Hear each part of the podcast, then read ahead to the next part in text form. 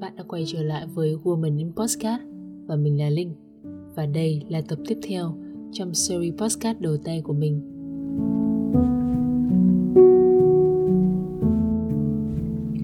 Không biết trong số các bạn đang lắng nghe postcard của mình thì có ai là người Hà Nội mà đã lỡ yêu Sài Gòn như mình không? Nếu mà có thì chúng ta cùng đập tay nào. Thật ra vốn ngày trước mình không hề thích Sài Gòn đâu. Mình luôn tự nói với bản thân mình, nói với chính mình rằng cái tính của mình ý, khá là khép kín và mình là một người sống nội tâm. Mình không thích sự xô bồ, mình không thích đám đông mà sài gòn ấy lại là nơi tụ họp của tất cả những cái yếu tố đấy. Và mình luôn luôn nghĩ rằng là bản thân mình sẽ không hợp với sài gòn. Và hơn thế nữa là ngày đó mình cũng có một cái ác cảm với sài gòn thật ra là nói ác cảm thì nghe cũng hơi nặng nề, nhưng mà thời điểm đó là mình cũng có một cái cảm xúc tiêu cực về cái thành phố này, mặc dù là mình chưa từng đến nhá. Thật ra lý do cũng chỉ bởi vì người mà mình từng thương ấy đã muốn vứt bỏ mình ở hà nội và họ muốn vào sài gòn để lập nghiệp. Những cái đau đớn này, tổn thương, những cái cảm xúc tiêu cực nó cứ xen lẫn ở trong tâm trí của mình lúc đấy dẫn đến cái việc là mình càng ngày mình càng không thích Sài Gòn một tí nào. Nhưng mà đúng là ghét của nào trời trao của đấy sau khi ra trường vào khoảng năm 2017 điều đầu tiên mà mình làm khi đó là đặt vé máy bay để đi vào Sài Gòn thật nhanh. Tại sao? Ư nghe thực sự rất là nực cười nhỉ? Bởi vì bản thân mình lúc đấy, mình rất muốn tìm hiểu, mình muốn xem xem là ở Sài Gòn có cái điều gì có cái lý do gì để khiến một người mà mình đã từng coi họ là cả thế giới của mình có thể sẵn sàng bỏ mình để đi theo cái thành phố hoa lệ ấy? Mình còn nhớ như in cái lần đầu mà mình đặt chân đến thành phố này. Và phải thú thực với các bạn rằng mình đã yêu nó ngay từ cái nhìn đầu tiên rồi. Không chỉ là bởi vì những cái sự hào nhoáng hay là hoành tráng mà nó mang lại đâu, mà quan trọng hơn, ở đây không hề chứa bất cứ một cái nỗi buồn nào của mình cả. Nó như là một cái sự khởi đầu mới. Nó toàn chứa những cái điều mới mẻ này, này những cái tia hy vọng về một cuộc sống khác so với hà nội ở thời điểm đó.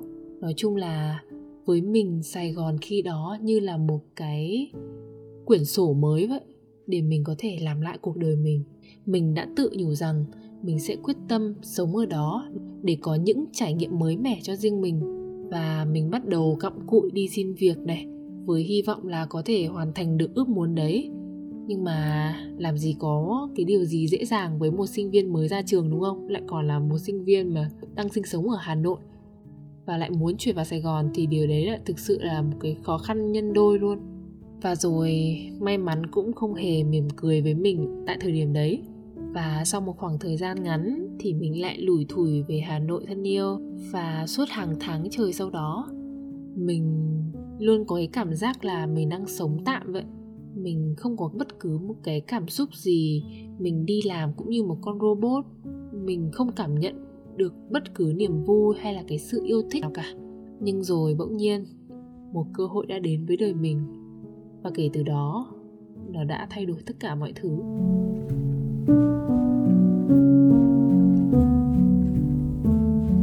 Bạn từng lắng nghe tập đầu tiên trong show Podcast này của mình thì các bạn hẳn sẽ biết rằng mình từng là một tiếp viên hàng không. Thật ra mình biết đến cái nghề tiếp viên hàng không này là qua một người bạn của mình. Khi đó thì nó cũng đang dục dịch để làm hồ sơ, làm thủ tục để đi thi. Và thế là mình cũng nhanh nhanh chóng chóng nghỉ việc mà lúc đó mình đang làm và quyết định đi theo nghiệp ở trên trời. mình lúc đó cũng không dám tin rằng hay là hy vọng rằng là mình có thể làm được điều đấy. Nhưng mà cái tính mình là liều ăn nhiều mà. Nên là mình cũng chẳng sợ gì. Lúc đó thì bố mẹ mình cũng chả ủng hộ lắm đâu. Nhưng mà mình vẫn quyết tâm làm bằng được. Và đúng là sự cố gắng đã được đền đáp. Và mình đã thi đỗ vào một hãng hàng không. Cái duyên với sài gòn hóa ra chưa hề mất đi kể từ đó thì mình đã có một cuộc sống ở sài gòn mà mình nghĩ rằng cả cuộc đời này mình sẽ không thể quên được. Tuy là khá là ngắn ngủi thôi, cũng chỉ gần nửa năm. Nhưng mà cái khoảng thời gian gần nửa năm đấy nó đã cho mình rất là nhiều bài học và rất là nhiều cảm xúc. Cộng thêm đó là những cái mối quan hệ đến bây giờ mình vẫn rất là trân trọng họ.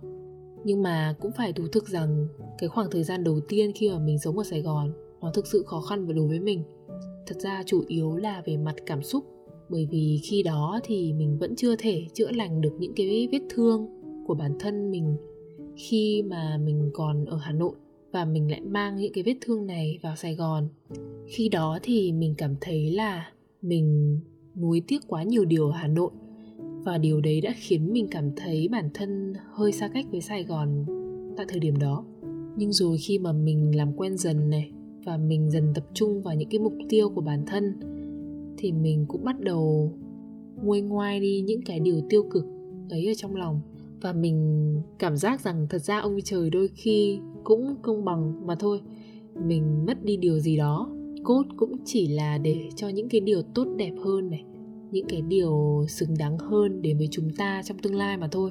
Và ở sài gòn khi đó, mình bắt đầu nhận được rất là nhiều tình yêu thương sự quan tâm này, chăm sóc từ bạn bè này, đồng nghiệp này và cả một người đặc biệt nữa. Những điều đó khiến mình nhận ra rằng sài gòn chưa bao giờ có thể ấm áp hơn thế và mình cũng bắt đầu yêu con người ở nơi đây.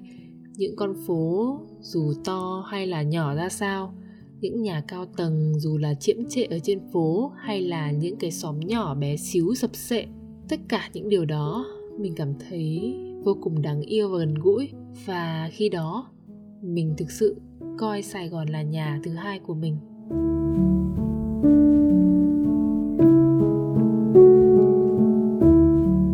Và có lẽ điều tuyệt vời nhất mà mình từng có ở nơi đây, ấy là một con người, một người rất là đặc biệt, đã khiến mình vui vẻ trở lại và khiến mình nhận ra rằng trên đời này thật ra còn rất nhiều điều tươi đẹp và mình luôn xứng đáng với những cái điều hạnh phúc nhất, tuyệt vời nhất.